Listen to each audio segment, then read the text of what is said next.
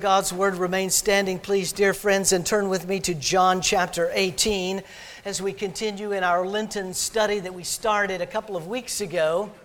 John chapter 18, today we'll be looking at verses 22 or 28 through 42.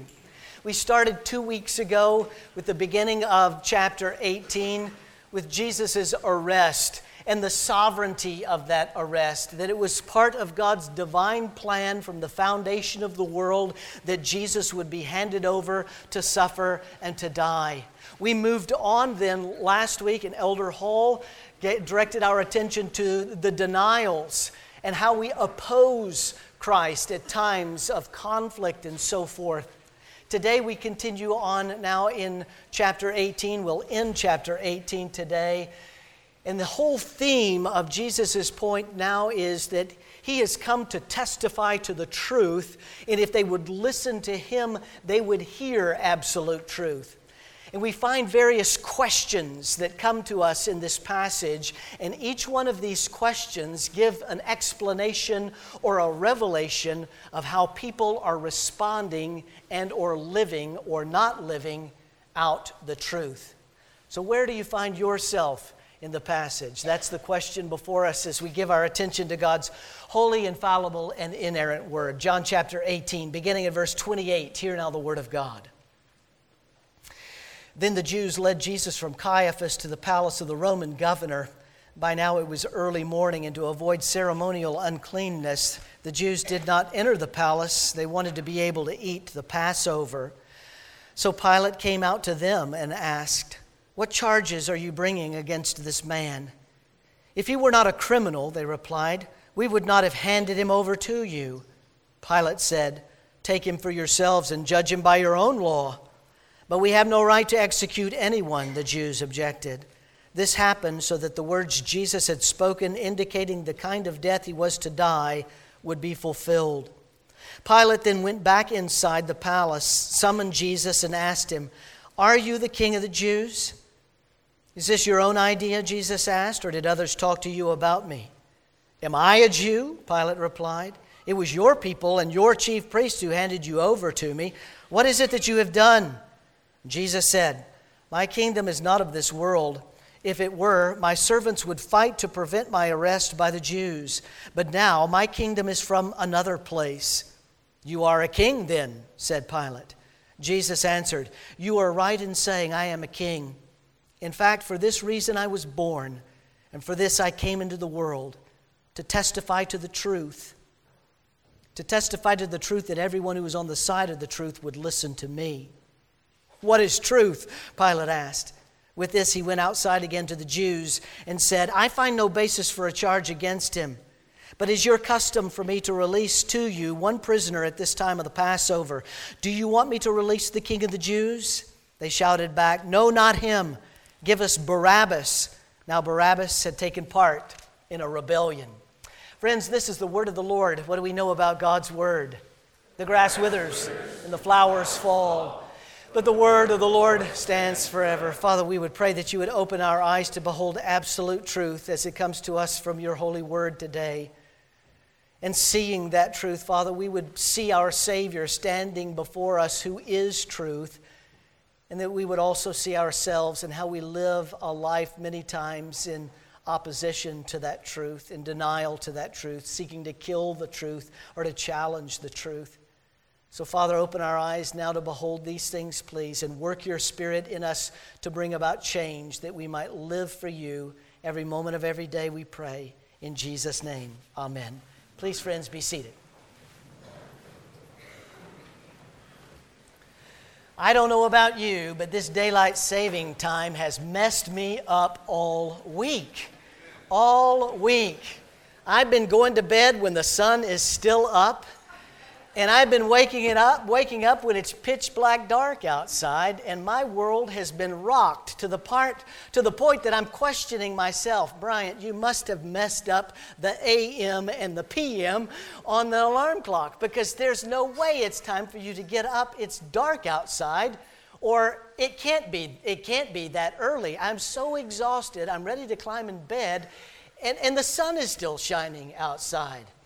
I've moved past the questions then to just blame it on the clock. The clock is not right. It cannot be right. I don't care what time it says, it can't be that time of day because it's still light outside and I'm ready for bed, or it's still dark outside and I don't want to get up. And that, my friends, is exactly how many in our culture, and many of us even here today, live lives confronted with absolute truth. We fail to hear the truth as it is proclaimed to us. We fail to see the truth that is before us. And we begin to either want to kill it because we want our way instead of what is true, or, or we challenge it because we have a better plan, a better proposal, or we just out and out deny it, saying that can't be. That can't be what is true. The passage before us deals with this very thing, my friends. And Jesus himself tells Pilate and reveals to us now by divine inspiration through the work of his Holy Spirit that Jesus says that he came for this very purpose. He came for the absolute purpose of revealing the truth, and he reveals that truth in himself. We read in John's first chapter this same gospel account in the very beginning. In the beginning was the Word, and the Word was with God, and the Word was God. The word word is capitalized. It is a name for Jesus himself. So we could put Jesus in place of word. In the beginning was Jesus. Jesus was with God. Jesus was God. Jesus was with God in the beginning. The word became flesh and made his dwelling among us. From that understanding, then, that Jesus himself is the word made flesh, then he speaks to us, he testifies truth to us in His holy, infallible word, which is open before you today by the divine inspiration of the Holy Spirit who is alive and well and at work within you if you are here and a lover of the Lord Jesus. Think of it like this when I was a senior in high school, I had the great privilege of playing the role of Professor Harold Hill in The Music Man. You remember that musical with Robert Preston, I believe was his name? I played that, that guy's part in uh, my senior year of high school, and one of the joys of playing that part was I got to sing the song Trouble with a capital T, and that rhymes with P, and that stands for pool. I could even do it for you right here. yeah, well, either you're closing your eyes to a situation you do not wish to acknowledge, or you are not aware of the caliber of disaster indicated by the presence of a pool table in your community. Well, you got trouble, my friends. right here in River City. Yeah, trouble with a capital T. That rhymes with P. That stands for pool. And what we find right here is truth with a capital T. That rhymes with C. And that stands for Christ, Jesus, standing before us, testifying to what is absolutely true. And we find in this passage questions, different individuals that are confronted with this truth, and they're asking one another questions. Jesus is asking questions, Pilate is asking questions, religious individuals are asking questions, and I'm asking you a question. Before you is truth with a capital T, absolute truth in the person of Jesus Christ. Have you embraced this truth? Are you living in this truth? Or are you trying to kill this truth, to challenge this truth, to deny this truth, like we find in this passage? It begins now. Jesus is on the move again, verse 28, and actually tells us it's early in the morning. This is, this is Good Friday morning. That, that celebration that we'll have in our Tenebrae service in a few weeks from now, when we get to the last week of Jesus' life after Palm Sunday and before Easter Sunday. The Jews led Jesus from Caiaphas' palace now to the Roman governor's palace. They're moving from the Jewish leaders, the religious individuals, now to the Roman authorities. They're on the move with Jesus, and look what takes place. They get to Pilate's palace, and they don't want to be spiritually unclean because they want to celebrate the Passover, so they will not step one toe across the threshold because that would profane them, make them unclean, and they couldn't celebrate the Passover. Now, think about this, friends. Think about this, and think about where we are in life today. These are the religious individuals, these are religious people. but they are nothing more than legalists. They're nothing more than legalists in the extent that they care more, they are more meticulous about the law that they are about to break than they are about the Savior who they are handing over to be executed. They've come up with this whole idea of what it is that they want, and now they are ready to kill the one who is absolute truth so that they can get what they want. Look at the word that's used here. When, when Pilate says, Well, go and charge him uh, by your own, I'm, I, go and, and, do with him whatever it is that, that you want to do. And they say in the middle of verse 31, But we have no right, look what they say, we have no right to execute anyone. They had no interest in the truth, they had no interest in a trial, they had no interest in justice. They had already made up their mind, and their mind had been made up that they wanted him dead. They wanted to kill him, they wanted to wipe him out. And not only did they want to kill him and wipe him out, they wanted to wipe out every bit of the movement that he had started three years ago. This always reminds me of when I was a kid at Christmas time. We had single strand lights on our Christmas tree. And those Christmas lights were the great big lights, like our night bulb lights today, you know, that have the threads on the end. And they were a single strand, all colors, and you'd put them all around the tree, and then you'd plug them in, and what would and, and, and always happen? Invariably, always happen. One light would go out, which meant what? The whole strand would go out. And so then you'd have to go bulb by bulb, bulb by bulb. You get to the very end, and you still didn't get them to come back on, which meant two bulbs had to be out. And how are we going to figure out where the second bulb is if we don't even know where the first bulb is? The point is, when the one goes out, the whole thing went out. And that's exactly what the religious legalists, the religious people, yet legalists, want to do with Jesus. They want to kill him, they want to be done with him, away with him. And friends, many times, I mean, we must confess, many times, don't we live our life that way? Don't we live a little bit of that religious legalism where we think, I have a list of things that I do that others don't do, and doggone it, Jesus is going to love me a lot more than he's going to love them because I do these good things and I don't do those bad things. Don't you live that way many times?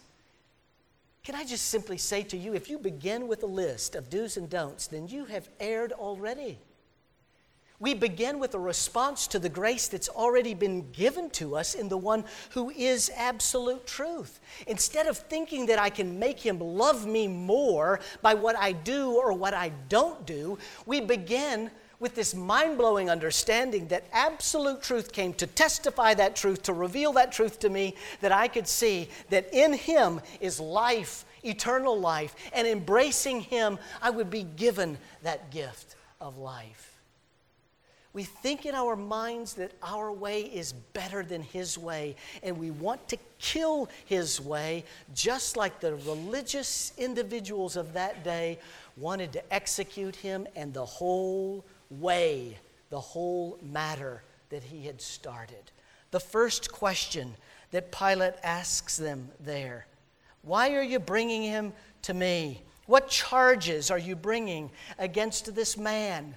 And they say, We want him executed. We want you to kill him. We have a scene change then. Verse 33 Pilate goes back inside the palace now and now asks another question. Now, Pilate asking the question to, the, to Jesus himself. Instead of asking the Jews what the charge is, now he's asking the question Are you the king of the Jews? If we read it literally in Greek, the pronoun you begins the sentence. So he really is saying it this way You are king of the Jews? Not only is Pilate refusing to listen to Jesus, who says he has come to testify as the one who is absolute truth, but now he's even looking at Jesus saying, Oh, no, no, you don't fit the part. I fit the part because I am a king. You are the king of the Jews? And Jesus goes on to say, Have you come to this conclusion on your own, or have you heard this about me? And then and you see the impatience of Pilate now. I'm not a Jew. I'm not a Jew at all. Matter of fact, Pilate hated Jews. Pilate was there, the Roman governor put in Jerusalem by the Roman emperor to keep peace in Jerusalem among the Jews and the Gentiles, and to be certain that the Jews paid their taxes to the empire.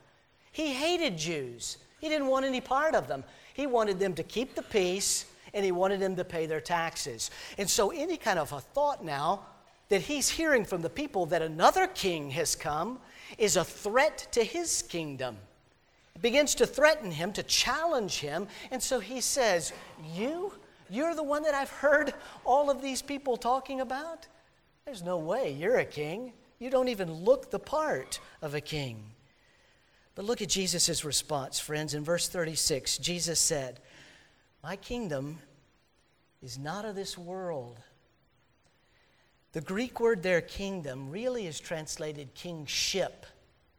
And it gives us a different understanding. To think about the word kingdom, we think about a geographical area, a location. To think about a kingship, we think about an individual, someone who is over that kingdom. Now, he talked about a, a geographical area. It's not of this world, it, it, it's from heaven, it's greater than the world.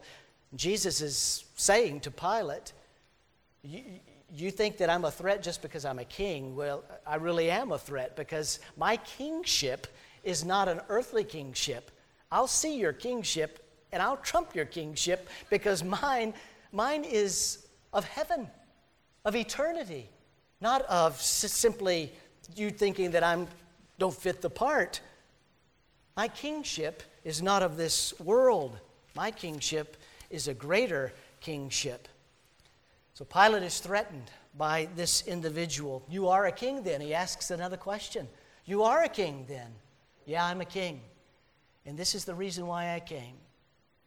I came to testify to the truth, and whoever listens to my voice hears truth. Now, a lot of ink has been spilled on the next question that Pilate asks in verse 38 What is truth?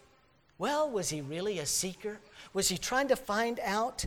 Was he really wanting to know what truth was all about? I don't think that that's anywhere near what Pilate was asking because we find then right after that he goes right back outside, back to the Jews. If he really was intrigued and wanted to know what truth was, he would have asked more questions. He would have stayed. I think it's very cynical. I think he is saying, You think you're a challenge to me, but look at you. You're no challenge. I, am done with you. What is truth? Truth. what is truth? You want the truth? You can't handle the truth. The same thing with a few good men. He can't handle it. And so he looks at him and he says, Yeah, I, I, I, I'm done. I'm done with you. What is, what is truth? I think it's very, very cynical. But I want to ask you this question. The scriptures clearly tell us that in Jesus Christ was the Word made flesh. And then from that word made flesh, he said it was good for him to go because when he went, the Holy Spirit would come. And when the Holy Spirit would come, he would dwell within us. And then he would seal to our minds that reading his word that has been divinely inspired by the, the, uh, the apostles and writers of Holy Scripture, that when we would read His Word, His Spirit would accompany those words and seal to us what is absolutely true. You can, oh, this Bible is trustworthy because He is trustworthy. It's truthful because He Himself is truth. And so when we open this word and we read this words, it is as, as if Jesus himself is speaking to us, saying, I came to testify to the truth. If you will hear my voice, if you listen to my voice, then you are on the side of truth. Why then is it, friends, that we challenge the truth so often with that three letter word, but? I know what the Bible says, but. I know the Bible tells me that I'm to love my wife like Christ loved the church, but that woman that you gave me, I know that I'm to be slow to speak and quick to listen, but I've got something to say that's a lot more important than what you have to say. I know that the Bible says to honor your father and mother, but they are trying to keep me from having fun and keep me from getting to do what I want to do. We challenge the truth moment by moment and day by day. And if we're not doing it with the word but, we're challenging the very sovereignty of a God who said, I promise to never leave you or forsake you. And we live this life filled with doubt and fear, thinking if anything good is going to come to my life, I'm going to have to do it because He is not sufficient. We're no different, friends. We're no different from these individuals that are standing right here in this text. And that moves us then to verse 38 and following to the next group of questions. Pilate goes back outside again and says, I find no charge against the man. Now, as we heard even last week from Elder Hall, there are differences in the synoptic gospels, synoptic meaning same, Matthew, Mark, and Luke are the synoptic gospels that basically have the same story told from their individual perspectives. John is not a synoptic gospel because he has a lot of things in his book that are different from the three synoptics. He has all the I am sayings, they don't. They have all the parables, he doesn't. So there is a difference between them. But we can go back and look at the other gospel accounts to see a, a bigger picture. John doesn't give us every single detail. In Luke chapter 23, that's where we find an event that's right here between our John verses now 38 and 39. Pilate goes back outside and he says, I find no reason to charge the man. And then what we read in Luke chapter 23 is that Pilate hears that Jesus is a Galilean. And he says, Aha. I don't have to claim the truth. I don't even have to deal with the truth. I can send him to Herod. And so he punts. He tries to get rid of his problem. He sends him to Herod. And in Luke 23, we read that Herod talks to Jesus, then sends Jesus back to Pilate. And we read this passage that Herod and Pilate become friends. And they become friends to the point that they try to work together to wipe out this one who is absolute truth. So now, with that in mind, now Herod as well as Pilate, Pilate says, I don't find any anything against this man, no basis to charge him. But he says in his own mind, I've come up with a, I've come up with a custom. I've come up with something that they must claim. They must claim their own custom. And that custom is that I can release one of the prisoners during the time of the Passover. So this is how I'll get rid of him. I won't have to deal with him. I'll let them claim him back and let them deal with him themselves. So he says, Here's the thing I'll do. It's your custom for me to release to you one prisoner at the time of Passover. Do you want me to release to you the king of the Jews? He was, he was confident that they were going to say yes. Rocked his world when they started shouting, No. The religious people claimed their own custom just like they claimed their own law. But they failed to claim the truth. Who was standing before them, they were ready to wipe him away. One other account that just mind blowing. Think about this. Not in Luke's gospel, but now in Matthew's gospel, in Matthew chapter 27. During these whole events of our text that we're reading here from John, in Matthew 27, we have an addition, and it's all those accounts about Judas. Judas taking the little bag of money back to the individual, saying, I don't want to betray him. I want to give the money back. And they said, That's not our money, that's your money. What, is, what are you to us? Your work is done.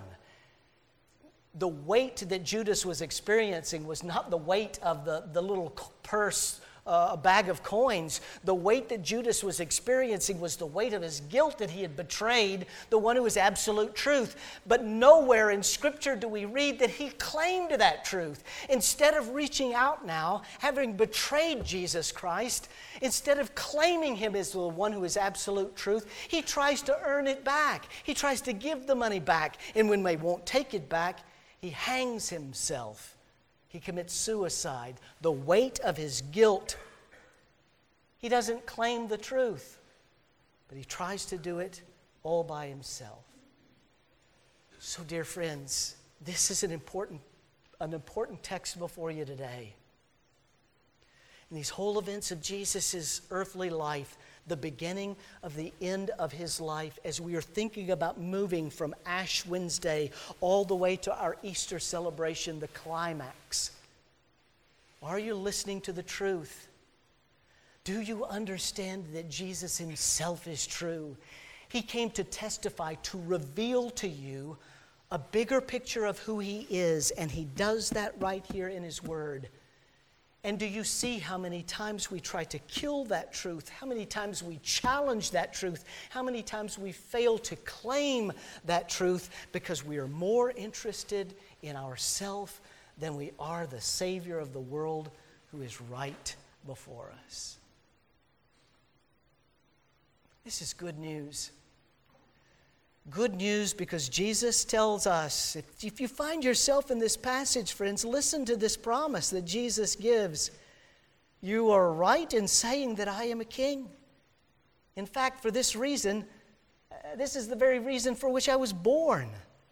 That I came into the world to testify to the truth so that everyone on my side that would listen to me would understand and hear absolute truth. He speaks to you today. He reveals himself. The very reason he came was to give his life as a ransom and now speak to you the promises of this gospel of grace over and over. In times where you want to kill it, he speaks his truth. In times when you want to challenge it, he speaks his truth. In times when you're denying it, he says, claim it.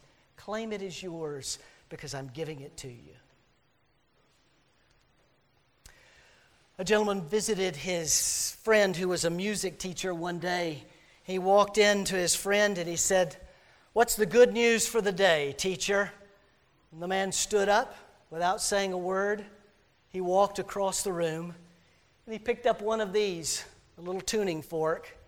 He struck it and he said, That is A. It was A 5,000 years ago. It will be a 10,000 years from now.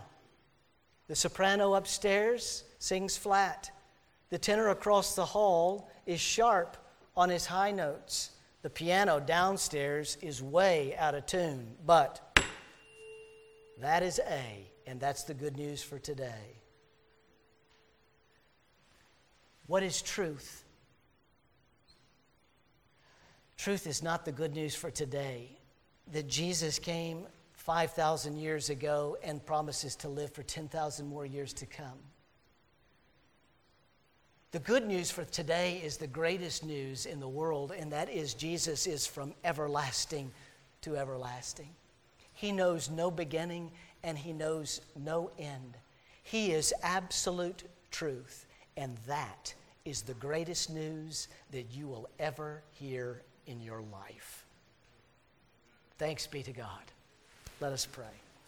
Our Father in heaven, what a, what a joy it is to listen to truth, to absolute truth, that you come to us in your word by the power of your Holy Spirit, and you seal to our minds that you are speaking to us today just like you did on that day. And you are reminding us uh, that if we listen to you, you seal these truths to our minds when we want to.